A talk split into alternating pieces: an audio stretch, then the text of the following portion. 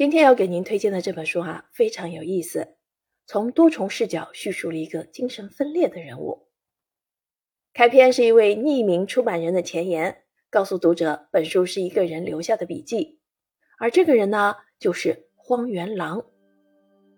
荒原狼是其自封的绰号，他的本名叫哈里哈勒，是个年近五十的男人，知识渊博却性格孤僻，仪表得体却不修边幅，客气友善却优柔寡断，敏感细腻却充满悲伤。他是一位正直的作家。也是一位游离于世俗的思想家，他充满智慧，却不爱慕虚荣。他与这个浮华的世界格格不入，他是那么的孤独，仿佛就是一只闯入尘世的荒原狼。正是因为人性和狼性的互相拉扯，他时时刻刻被这种精神疾病折磨。他不是只对世界悲观，而是永远在憎恶和否定自己。他用一生去憎恶自己。最终招致了可怕的孤立和绝望。在哈勒的笔记中，因为一次偶然，他读到了一本评荒原狼的小书，顿觉大梦初醒。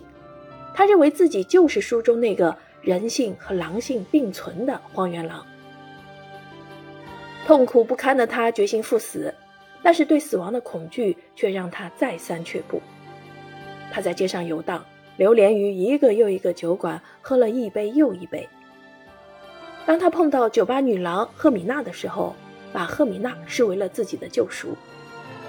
他听从赫米娜的命令去学跳舞，他接受了赫米娜的礼物，和玛利亚成为了情人。在音乐和感官中，他获得了快乐，忘却了一切的烦恼和忧愁。在化妆舞会之后，他跟随帕布罗和赫米娜走进了魔术剧院。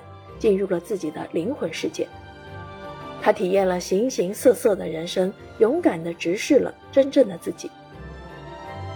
当他看到赫米娜赤裸地躺在帕布罗怀里的时候，他身体里的狼性占了上风，朝赫米娜刺了一刀。在痛苦中，不朽者莫扎特点醒了哈勒，引导他走出了困境。